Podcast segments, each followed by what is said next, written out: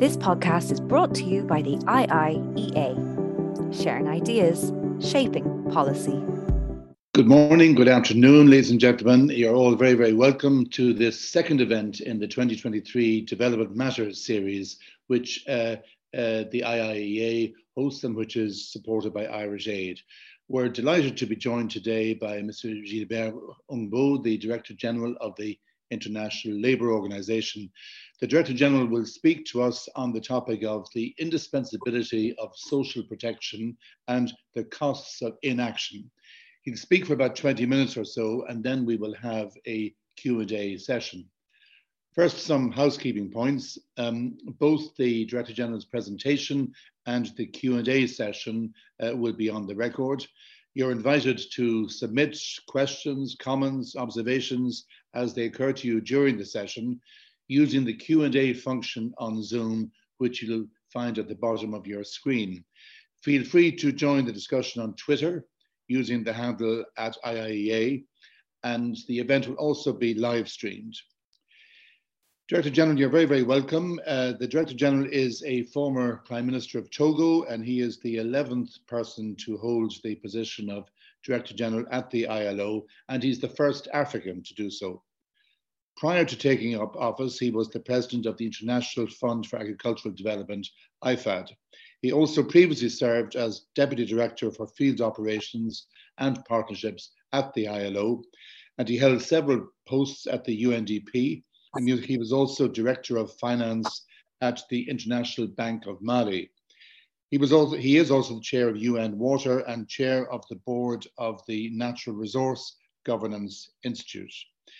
I would now like to invite Ambassador Noel White, uh, who, as Keenan said, is the is Ireland's permanent representative to the UN in Geneva and to other international organisations, to say a few words on behalf of Irish Aid and the Irish Department of Foreign Affairs. Noel, over to you.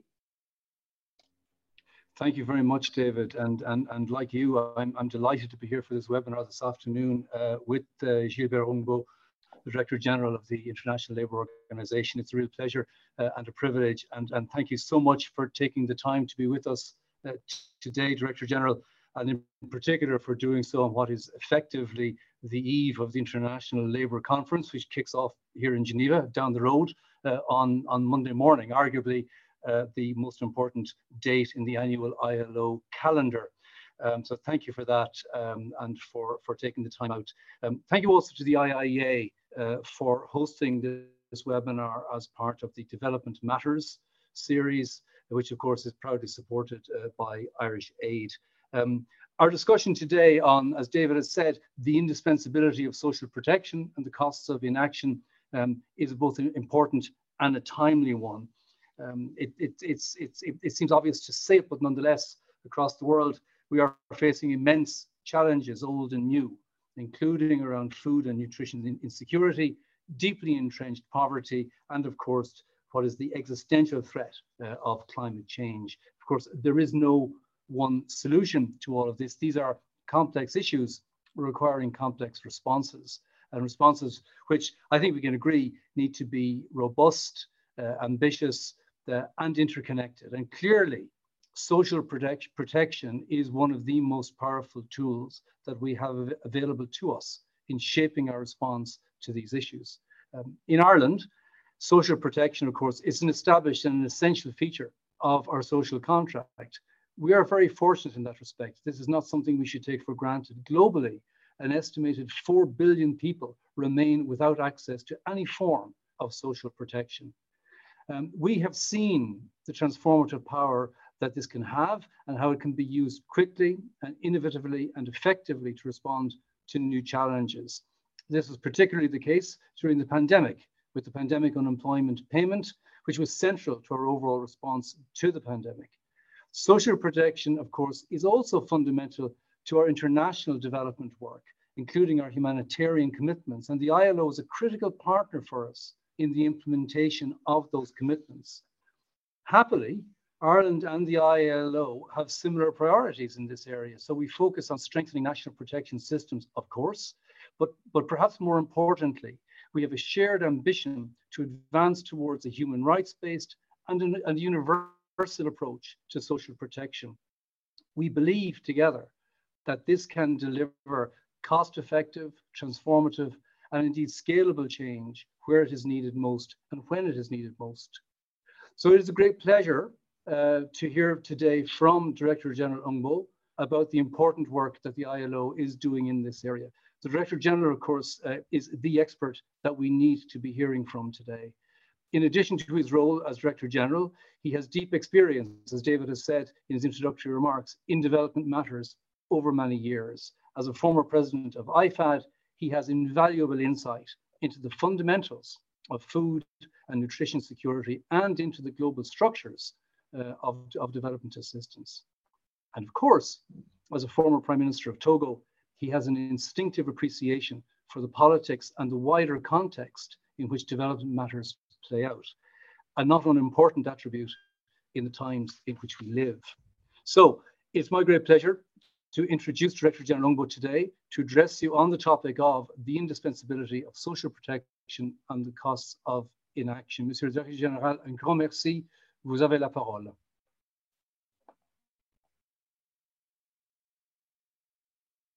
Thank you so much uh, um, for, having me um, um, today. Dear colleagues, uh, and, and allow me to say a particular greeting to uh, Ambassador um, know you, and, and I remember vividly the essential role uh, that you play when you were uh, representing Ireland in, uh, in New York and all the, the battle one has to go through to move from the MDG to the SDGs and so many things. So I'm very uh, humbled to and to have this opportunity to see um, all of you, um, all of you today. Listen, um, for and again, I want to thank you for inviting uh, um, ILO and myself uh, as Director General to uh, to address you, particularly um, in uh, on, on on the subject matter that is so key uh, um, to, um, to to us, because our starting point is that social protection is not charity. We want to make that clear. For us, it is a right that is dovetailed to all human beings and needs. First recognized as a human right uh, in uh, Article 22 of the 1948 uh, um, Human Right uh, to Social Security, um, and is anchored in so many other human rights instruments and international social security uh, standards. However, almost half of the global population, and you, you just pointed out 4 billion, um, you know, co-citizen, um, still does not, that half of the population does not have, uh, cannot enjoy the right and is unprotected, while others are only inadequately uncovered. So this is uh, unacceptable and impedes development. And some, I'm sure you will remember during the COVID-19 pandemic, um, what social protection could do, the power of social protection in protecting people and enterprises for that matter of fact, and containing the worst part of the crisis. Uh, without the massive expansion of social protection, uh, and we um, in ILO, we um, counted um, up to 2,000 different type of measures that were adopted by different uh, countries um, so that um, the, the, the, cracks um, um, could be contained. Otherwise, it would have been uh, much, much, much worse. However, most of these policy responses were only temporary and almost all have already ended.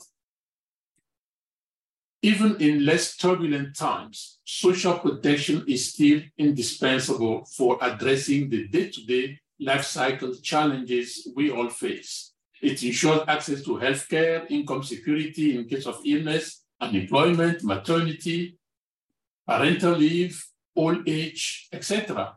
Uh, in a way to preventing poverty and reducing inequality, including gender-based uh, inequalities. The redistributive effects of social protection create more equal societies making social protection a key ingredient of um, social justice.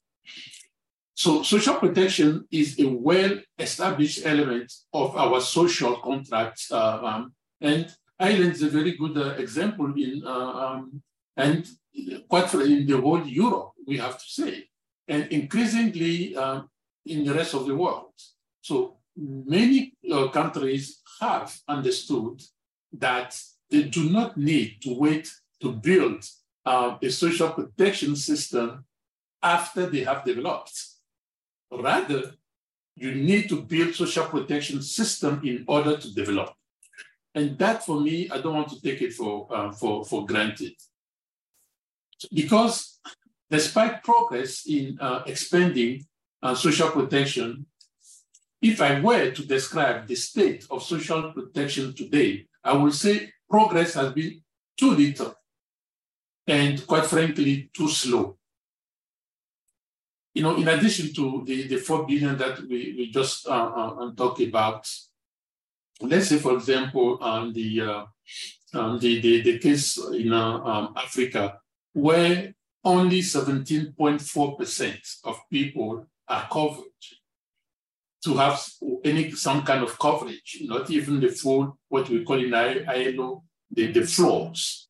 Um, and this undermines the economic and the social development of the continent. Worldwide, fewer than one in five unemployed workers actually receive unemployment benefits. Another data is 2.7 billion people are not protected by any kind of uh, health protection um, scheme. So I can I can go on, um, but these protection gaps hold back our social and economic development. The cost of inaction is and not investing in the social protection are enormous. This is why um, recently I was in a mission in Ghana we are saying that it's not just playing with the, with the word, um, the words. We need to start looking at the social protection as a budgetary um, expense or expenditure. Is rather a social investment because the absence of social protection has adverse implications for human well-being and for social and economic development. So the social protection supports not only the economic dynamics by unlocking uh, latent and untapped productive potential by investing in the human capabilities, but also by stimulating the entrepreneurship contributing to the productivity of enterprises and uh, stimulating growth, particularly at the micro and uh, on small and medium-sized uh, enterprises. And it can be uh, especially critical during the economic uh, downturns. So, in short, it is clearly irrational not to invest in social protection. Consequently, there is an urgent need to provide at least a basic level of social security for all. This is why we promote a social protection flow, what I was referring to earlier, to ensure that everyone has access to at least a basic level of social protection throughout their lives. And this flow, this floor provides um, income security for children, persons of working age, and older persons, and in particular for those with specific needs, such as a person with disabilities. It also ensures that everyone has effective access to at least essential healthcare so let, let us be very clear about what the social protection floor does not mean. It does not mean that we implement some kind of patchy social safety nets that provide limited, time-bound, um, unpredictable protection um, that uh, people cannot count on. That will not do it, let's be honest the, the social protection floor need to be part of a universal scheme based on promoting both horizontal and vertical um, extension strategy in line with international social security standard, especially uh, Convention 102, which defines what the minimum standard uh, in social um, security and the social protection floor um, recommendation, ILO recommendation 202, uh, which was uh, uh, adopted in, uh, in, in 2012. When I was referring to the horizontal dimension, is in a way to seek um, to extend at least a basic level of core benefits as um, to as many population groups as possible and as fast as possible. And this could mean providing universal benefit for children, basic um, old age pension, or social assistance for vulnerable groups. The vertical dimension um, refers to the uh, increase in scope of coverage, the range and level of benefits often through social insurance schemes, which can provide higher value and more comprehensive benefits. This can be financed by a mix of social insurance contribution and complemented by tax um, financing. Uh, such universal social protection systems need to be comprehensive, um, adequate, and sustainable as reaffirmed uh, in uh, two years ago in 2021 uh, by uh, ILO International Labour Conference um, here in Geneva. We therefore support um, countries in that in progressively building systems that uh, are universal and accessible to all, systems that are non-discriminatory and responding to specific need, sustainable and equitably financed, covering the full range of risk uh, from uh, cradle to, um, to grave. And we need systems that provide adequate benefit to ensure decent living standards and systems that are anchored in national legislation and providing effective uh, complaint and, uh, and uh, corrective uh, correction uh, mechanism. In this uh, context, um, let me, um, I would like to acknowledge the um, excellent partnership uh, with the government of uh, uh Ireland, uh, particularly um, um, Irish Aid, in supporting several countries to um, and to build their social protection systems. The, for countries to build their social protection systems and to close the social protection gap, they need more investment, particularly, obviously, in low income countries, and I know the focus of Irish aid in, uh, in low income countries.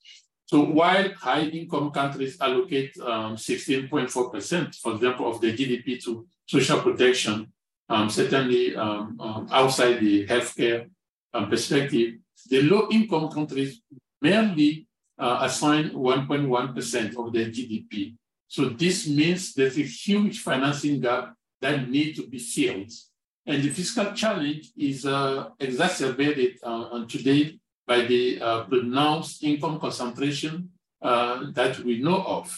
You know, it's important to remind ourselves that the poorest half of the global population, half of the global population barely owns any wealth at all and possessing just 2% of the total assets. Whereas the, the 10% richest of the global population own 76% of all the wealth on that. And something that is also quite very uh, concern of, of mine is the, the, the surging uh, military expenditure, uh, which reached um, a, a, new all-time high, and particularly given the, uh, um, the invasion of uh, Ukraine by uh, Russia. And we have you know, a new all-time high of 2.2 trillion in, in, in 2022. Uh, and this may undermine existing commitment by diverting resources either away from ODA spending or resources that could be um, add to um, could be added to the current um, level of uh, commitment, uh, ODA commitment. The other um, dimension, which for us is quite important, the distribution of the labor income which shows that uh, pay inequality uh, remain an issue. You know, the, the lower half of the workers in the income distribution globally, the lower half earn about 8% of the total labor uh, income. So that in, in, in itself um, tell, uh, tells um, a lot. Um, when you add also the dimension of the, uh, the, the, debt um, management, the, the, the, debt distress, and the widespread austerity, um, all of that just exacerbated uh, um, exacerbates uh, this troubling context and, and, and uh, really make it even difficult, the achievement of the SDG themselves.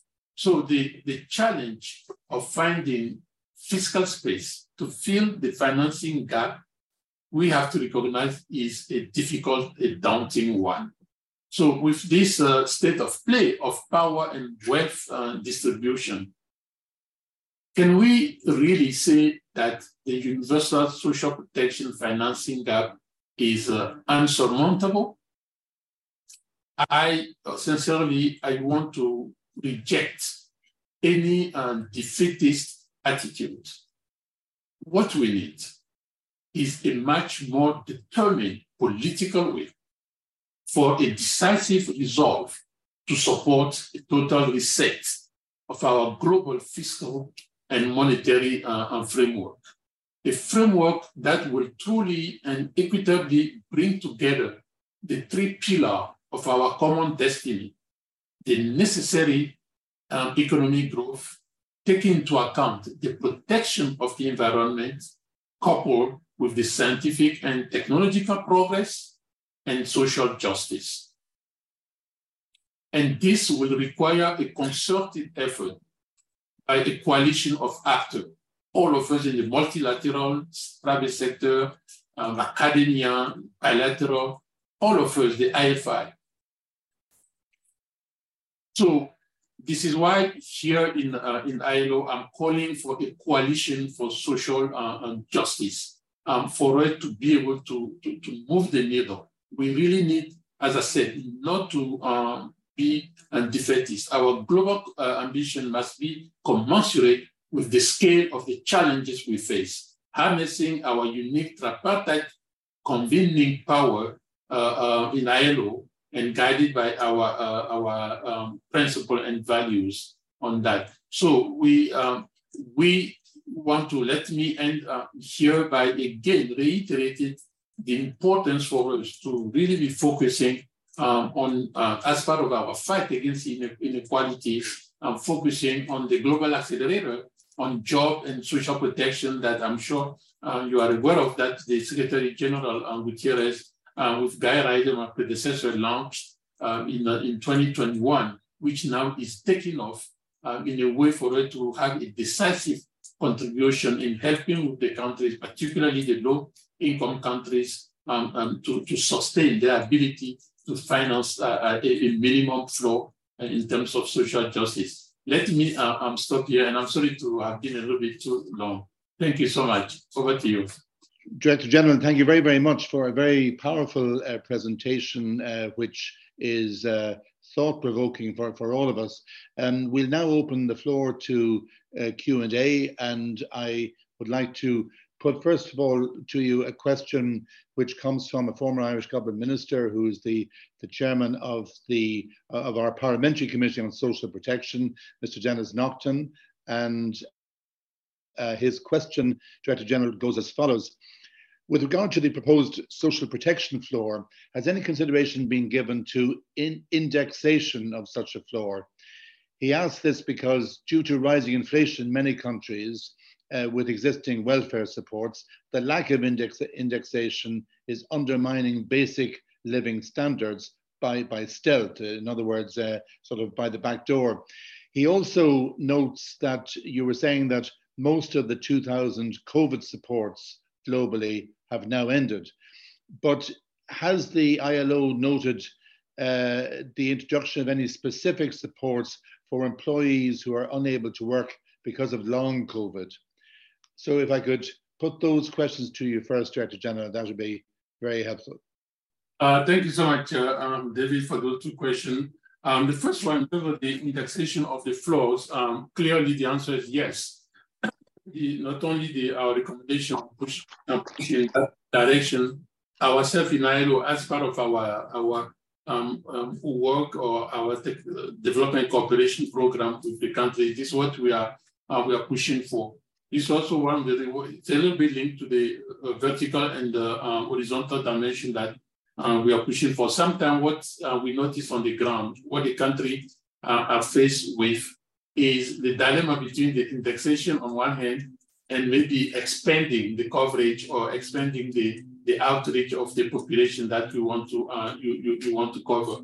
Um, linked to that, even um, the more than the, uh, the social protection scheme, talking about indexation, the currently what we have where we see in both developed and uh, um, low income countries is the fact that the, the, the wages, the, the wage growth is quite much below the inflation and, and much below the productivity growth is itself also causing another uh, uh, problem, which is similar to the indexation.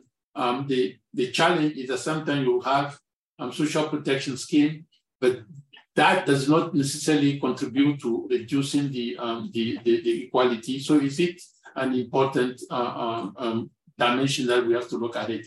And um, you know, I see this uh, indexation challenge um, together with the, uh, um, the, the demographic challenge that the global north is, uh, is facing as one of the, um, the, the, the, critical one. If you look at a lot of the social security um, scheme, um, um, in, in, even in Europe, uh, you will see that there's a need for such uh, indexation to be much more um, active.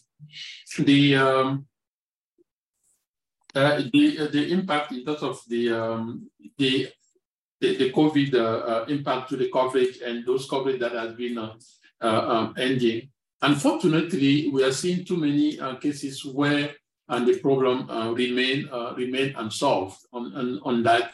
Um, we, there's a tendency about behavior like now COVID is fully behind fully behind us and the, the, the, scheme that you put in place to ensure that and those has uh, been uh, long uh, affected by COVID and uh, with or without necessary ability to uh, to return to, um, to, to the to the job market is uh, is quite a, difficult a difficult one. Um, depending on the country, we have also have noticed that that also gets you know um, mixed up um, with the other dimension we are looking where uh, people tired of uh, um, job seeking just decide to withdraw from um, from the uh, from, from the, the labor market in uh, in itself on, on that. So that is compound uh, um, impact on, on that. The, the, the common point about the two questions um, back to our notion of the floor. And to be honest, when we talk about the floor, for us, it's kind of the bare minimum. Um, and sometimes that bare minimum doesn't even make it, to, to be uh, to be honest on, on that. Over. Thank you very much, Director General. I have a question also from David Joyce of the Irish Congress of Trade Unions, who's also a worker delegate to the International Labour Conference, which is about to begin. Um, he thanks you very much for your presentation and he, he asks, what is your own uh, outlook for that conference? How do you see it unfolding?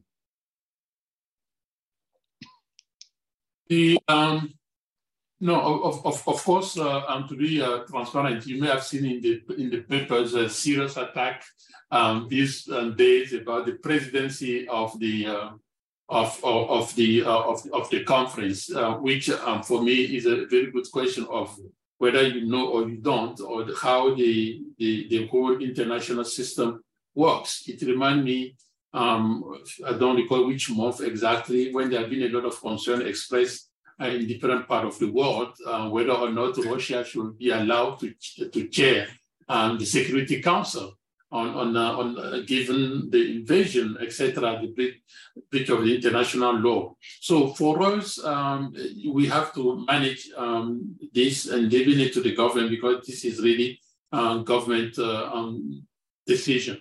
And the government uh, essentially are having um, tough analysis of um, if you were to start um, defining what are the criteria to meet or not to meet before you allow, etc.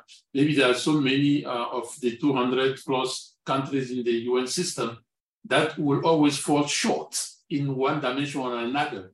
And that in itself, you will be solving one problem just to create um, other problems going from uh, uh, Coke to, uh, to Pepsi uh, um, on type of uh, uh, um, situation. So I believe now we're trying to handle that, that dimension. But the substance of the, of the conference um, itself, we are really looking um, forward. We have uh, four uh, uh, major dimensions. First of all, there is a, um, a, possible standard setting on the apprenticeship, on that which we believe is a huge um, um, dimension for us, particularly when we look at that in terms of uh, youth unemployment and when we look at that in terms of just transition uh, in, uh, toward a, a, a decarbonized um, um, economy. Um, there's another big um, discussion will be um, the one around the protection. So we will come back to what we are uh, we talking about in terms of social protection, including also protection of the vulnerable groups and fighting against discrimination um, and, and, and, uh, and, and, so forth. Um, you will not be surprised also that uh, we expect the, uh, the, the, the committee on the uh, on, on, on the just transition uh, itself to also be one that will draw a lot of attention. And for us, it's not only just transition in terms of climate change, it's also digital uh, just transition in terms of move toward um, digital and digital economy and also the um, energy energy transition uh, with the risk of uh, um, we know very clearly and I know research confirmed that very clearly that those transitions are going to create more jobs than those that will be lost on that. So if you look at that mathematically, so it's even good news. But you know, the, the, the, math doesn't take away the fact that those that are going to be in the category of jobs to be lost, we need to make sure that nobody is left behind. And therefore, the whole uh, uh, skill, uh, reskilling, um, and, and uh, link to the apprenticeship. So you have that uh, uh, that that nexus, uh, which is so we are looking uh, um, forward to uh, to the um, to the substantive side is quite uh, I going to be quite uh, very important uh, two weeks for us.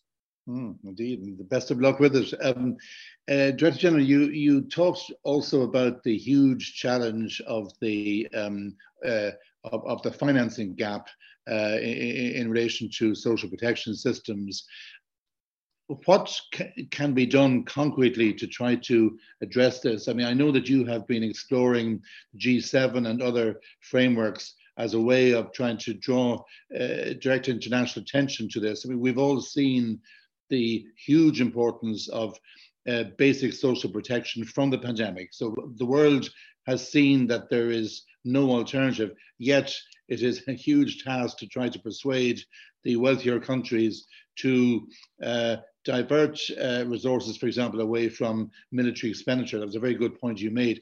What can you do concretely at the ILO to try to take that debate forward? Um, this is one of the uh, uh, one of the reasons why we are launching a, a coalition for for social justice.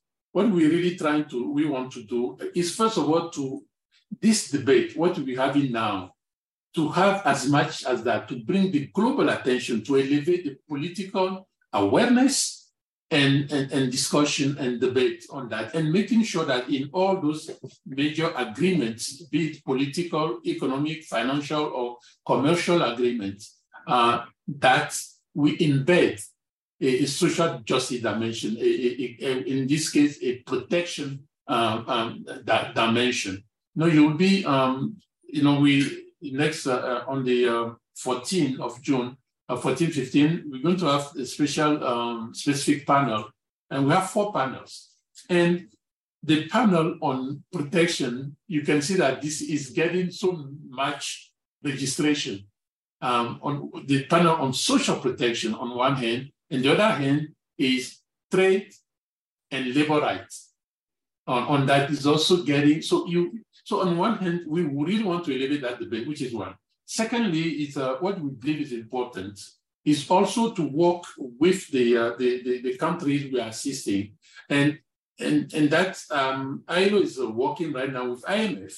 And when we took four countries as the pilot cases, uh, Togo, Mozambique, Iraq, uh, and um, there's, a, there's, a, there's a fourth, uh, Uzbekistan, um, where we are looking together with IMF, the fiscal space, and how we can maximize the social spending on, on that. So ultimately, I think if we are able to do that, so because you know, when you have uh, an economic downturn, the temptation is always to cut on the public services and uh, looking at public services, and therefore you hit the social protection schemes on that. So we want to work on that as well.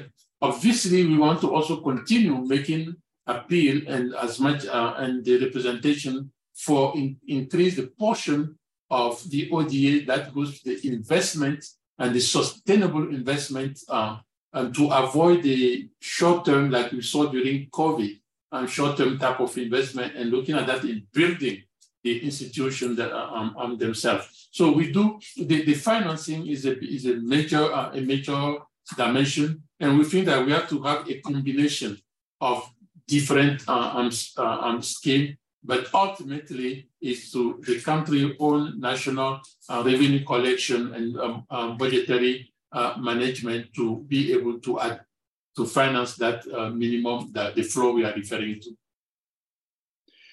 Thank you very much. Um, I have a question here about um, the particular challenge in creating uh, a social protection system in countries uh, where there is turmoil, where there is conflict. Uh, one thinks of, for example, Afghanistan. What do you do in a country like that where basic infrastructure uh, ha- has collapsed? How, how do we uh, either create or sustain a social protection system? Um, unfortunately, countries like Afghanistan or countries that are coming a protracted crisis or, or, or, or different type of crisis um, um, those are the countries that are much more in need. Mm. And, uh, you know, ironically, uh, um, those are the countries where the institutions are quite the weakest. So we, we, you know, we do believe when you start looking at that social protection, um, I want to insist on this, going beyond social security. When you start looking at that from a protection perspective, you still need to build immediate mechanism um, countries like Afghanistan, you know, social protection is also, for example, um, access to education, uh, you know, enabling um, the, the, children to be able to access to education. So in those type of things, by having um, um, school meal programs, that's where I do think um, in, in the short run, the ODA the, and the humanitarian investment, you know, what are the bridge from humanitarian to development has to invest in, in um, the, the, social protection scheme that at the same time encourage medium-term, um, solving medium-term development issues. So um, access to the uh, to the minimum health care. So you, you, you know, you cannot put a health insurance in place if there's no doctor. And if you can't even have the, the medication and the pharmacy uh, system working. So this is what we also call about those start building from scratch. So in, in country like crisis, uh, by the way, uh, um, we start doing much more in, uh, in that. It's important to mix both short-term, um, what I call the humanitarian or the, the, the, the, the nexus, the humanitarian development on one hand, and long, long-term building the institution at the same at the, at the same time. But they are very, very much more difficult. I have to, but the Afghanistan, this whole, the Yemen, uh, on, on this war. I then you have um, very quickly, then you have the, the, the other type of crisis um, um, in, in, in uh, Turkey uh, um, and, uh, and, Syria, uh, and, and Syria. Very good example. It was relatively easier for a country like Turkey that has much more functioning institution to have immediate release and protection scheme compared to Aleppo or, or, or northern part of uh, uh um, Syria, um, um, for example. Indeed. Um, you spoke at the beginning, Director General, about um, social protection as a human right, and, and you made a very uh, strong point there. What, what more can we do to highlight that to make sure that that is actually accepted universally. Because I sometimes think that uh, uh, it's people pay lip service to it, but you know the reality is you pointed to the fact that it is codified as a human right. But is there more that can that that we can do to to to win acceptance for that worldwide? The, the, the, the, yeah, and I'm very glad you raised that, and uh, uh, we need all of you to help us uh, continue advocating. Uh, for us, um, the very first thing is to, you know, uh, um, we still have our recommendation to, to that uh, not all countries have have ratified and, and implemented. already by implementing the existing or the convention on the social security to, to first ratify that is a, a first step. Uh, uh, secondly, obviously, I'm very um, encouraging country to do what other countries uh, uh, have done. You know, an example comes to my mind is South Africa, where the, the right to um, to water, uh, um, uh, water and the energy are constitutional rights on on that. So, by, by, the mere fact that they are ingrained in the constitution, although the government still may not be in a position to respond fully, it forced the government to have that high on their agenda. So I tend to encourage um, what I call uh, any attempt at the national or international level to really embed part of the minimum rights. Uh, if in all our constitution we want to um, recognize our freedom um, um, um, of speech or, or, freedom of expression. For me, it's also important to have some basic uh, uh social protection uh, um, rights embedded in our fundamental laws.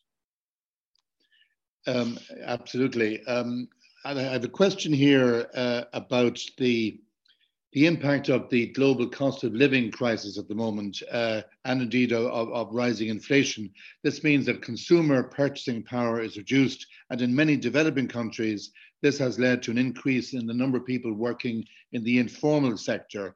What can the ILO do to improve job security in developing countries to deal with the issue of more and more jobs being ending up in the informal sector? Um, particularly, first of all, I want to acknowledge that um, we noticed uh, um, that, you know, the, if you look at the 15 years um, pre, uh, pre uh, COVID 19, um, the informal economy has been formalized at least slowly, but we did have, uh, we gained we gained five, six points um, in formalizing. Mm. And that five points that we gained were quickly um, you know, uh, uh, totally um, ripe off and uh, totally erased um, during COVID. And since then, it's really rather increasing than going. We are not even back to the pre-COVID um, uh, level. So the, I really want to acknowledge that. What we're doing again in terms of the whole uh, informal uh, informal economy are at different different um, levels. One, we, we do think that what we're discussing about having um, all the vulnerable group having access of minimum um, social protection floor is, is, uh, is, uh, essential. Um, the, the, the second thing is, you know, when you look at that, you need also some incentives for the, the, the, the micro and the uh, SMEs to formalize.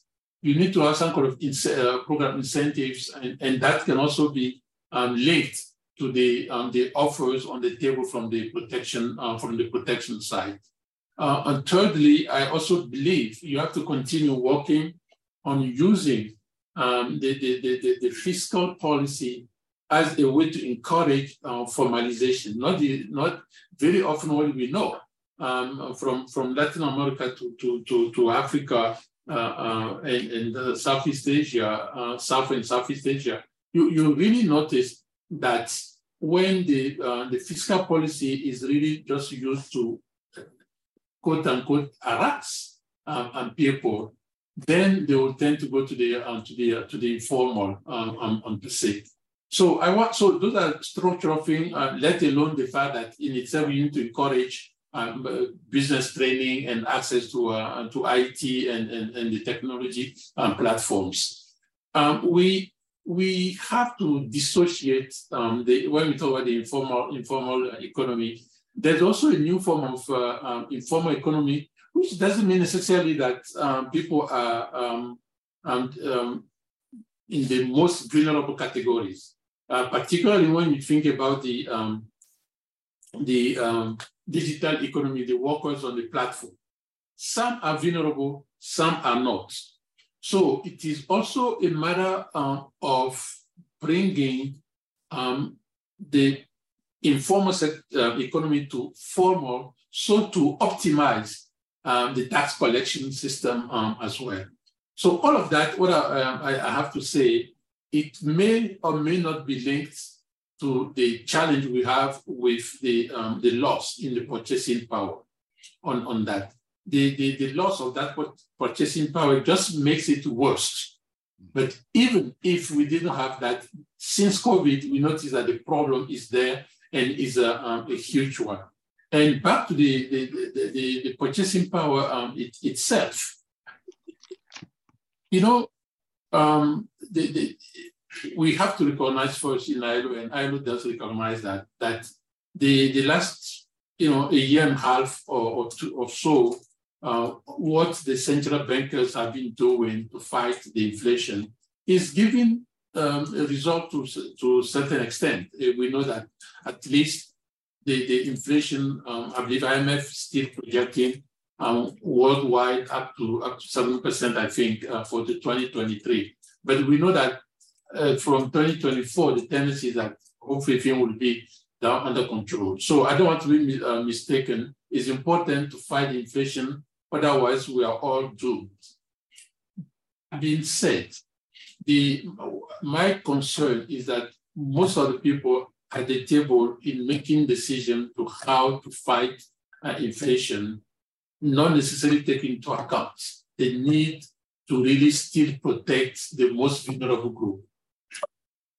The, the, protection, um, the protection system, the social protection system, while making the macro decision. Um, and, and we have seen that in, uh, in, in, in COVID. A lot of uh, international community, including what I was aware before in, in, in IFAD, um, the, the, the, the extra financing bring to the, uh, to the country including the distribution about the special drawing rights.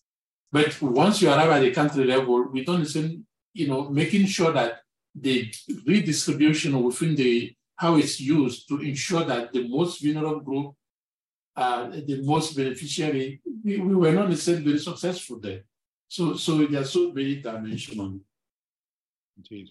Um, thank you very much for that. Uh, I have another question which asked what can the ILO do to create or, or to support jobs which um, which support the green transition. In other words, what can you do to create more jobs which uh, uh, um, advance the climate goals of, of, of, governments, both in developing and in developed countries?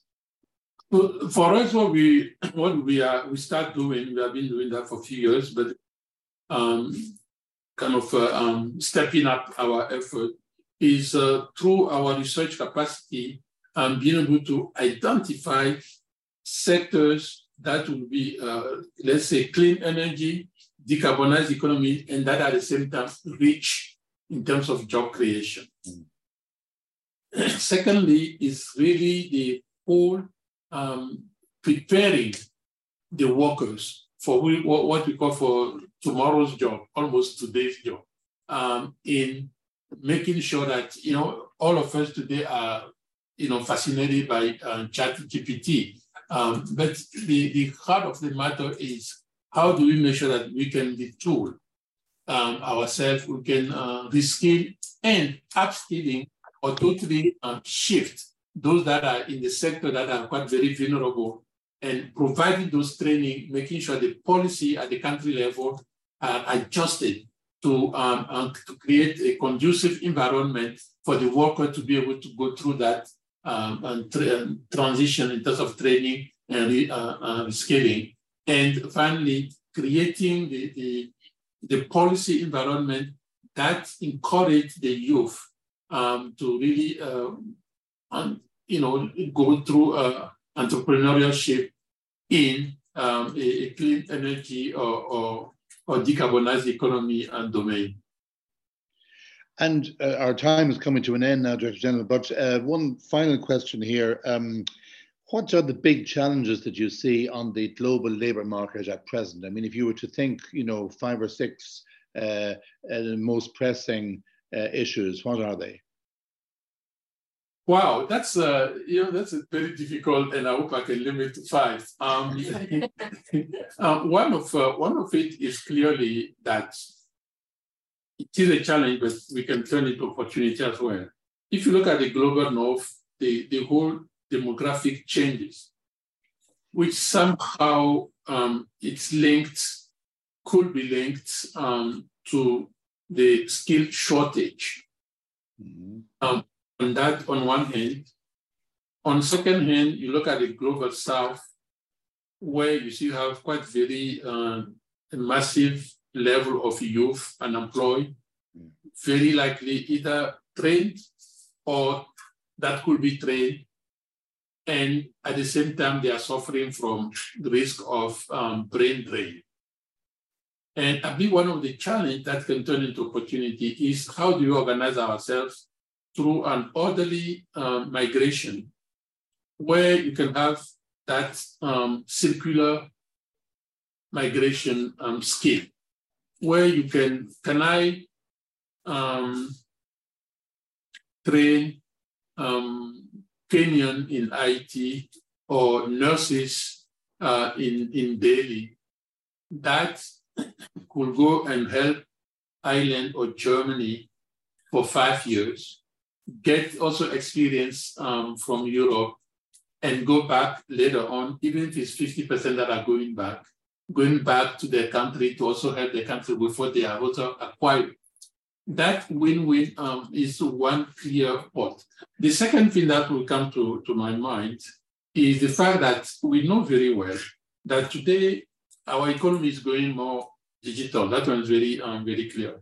I'm very concerned um, about the um, the notion of uh, nearshoring, um, you know, friend shoring, um, where you know it might solve what, some problem, but just to create other problems. You know, uh, um, something for me that although we believe in ILO that there are a lot of things to fix in the supply chain business, uh, particularly in terms of child labor and forced labor, uh, but globally, the, the supply chain have been engine of job creation, poverty alleviation, uh, if you look at most of the emerging economy today, that has helped a lot of emerging, uh, uh, emerging economy today. So uh, that is the, second dimension that I think we really need to put to work together, not to the, the, the, the current political environment. Actually, I'm not referring, I'm not only on the war in Ukraine, even before that, we can also see the political environment is repatriating the production um, from the global south I, I, I do have a, a, concern on that in terms of the impact on the job market on the uh, on the other side. Although it can also do good on this side. So my, my point is that we, we, we should not go through it in a very in a blind manner.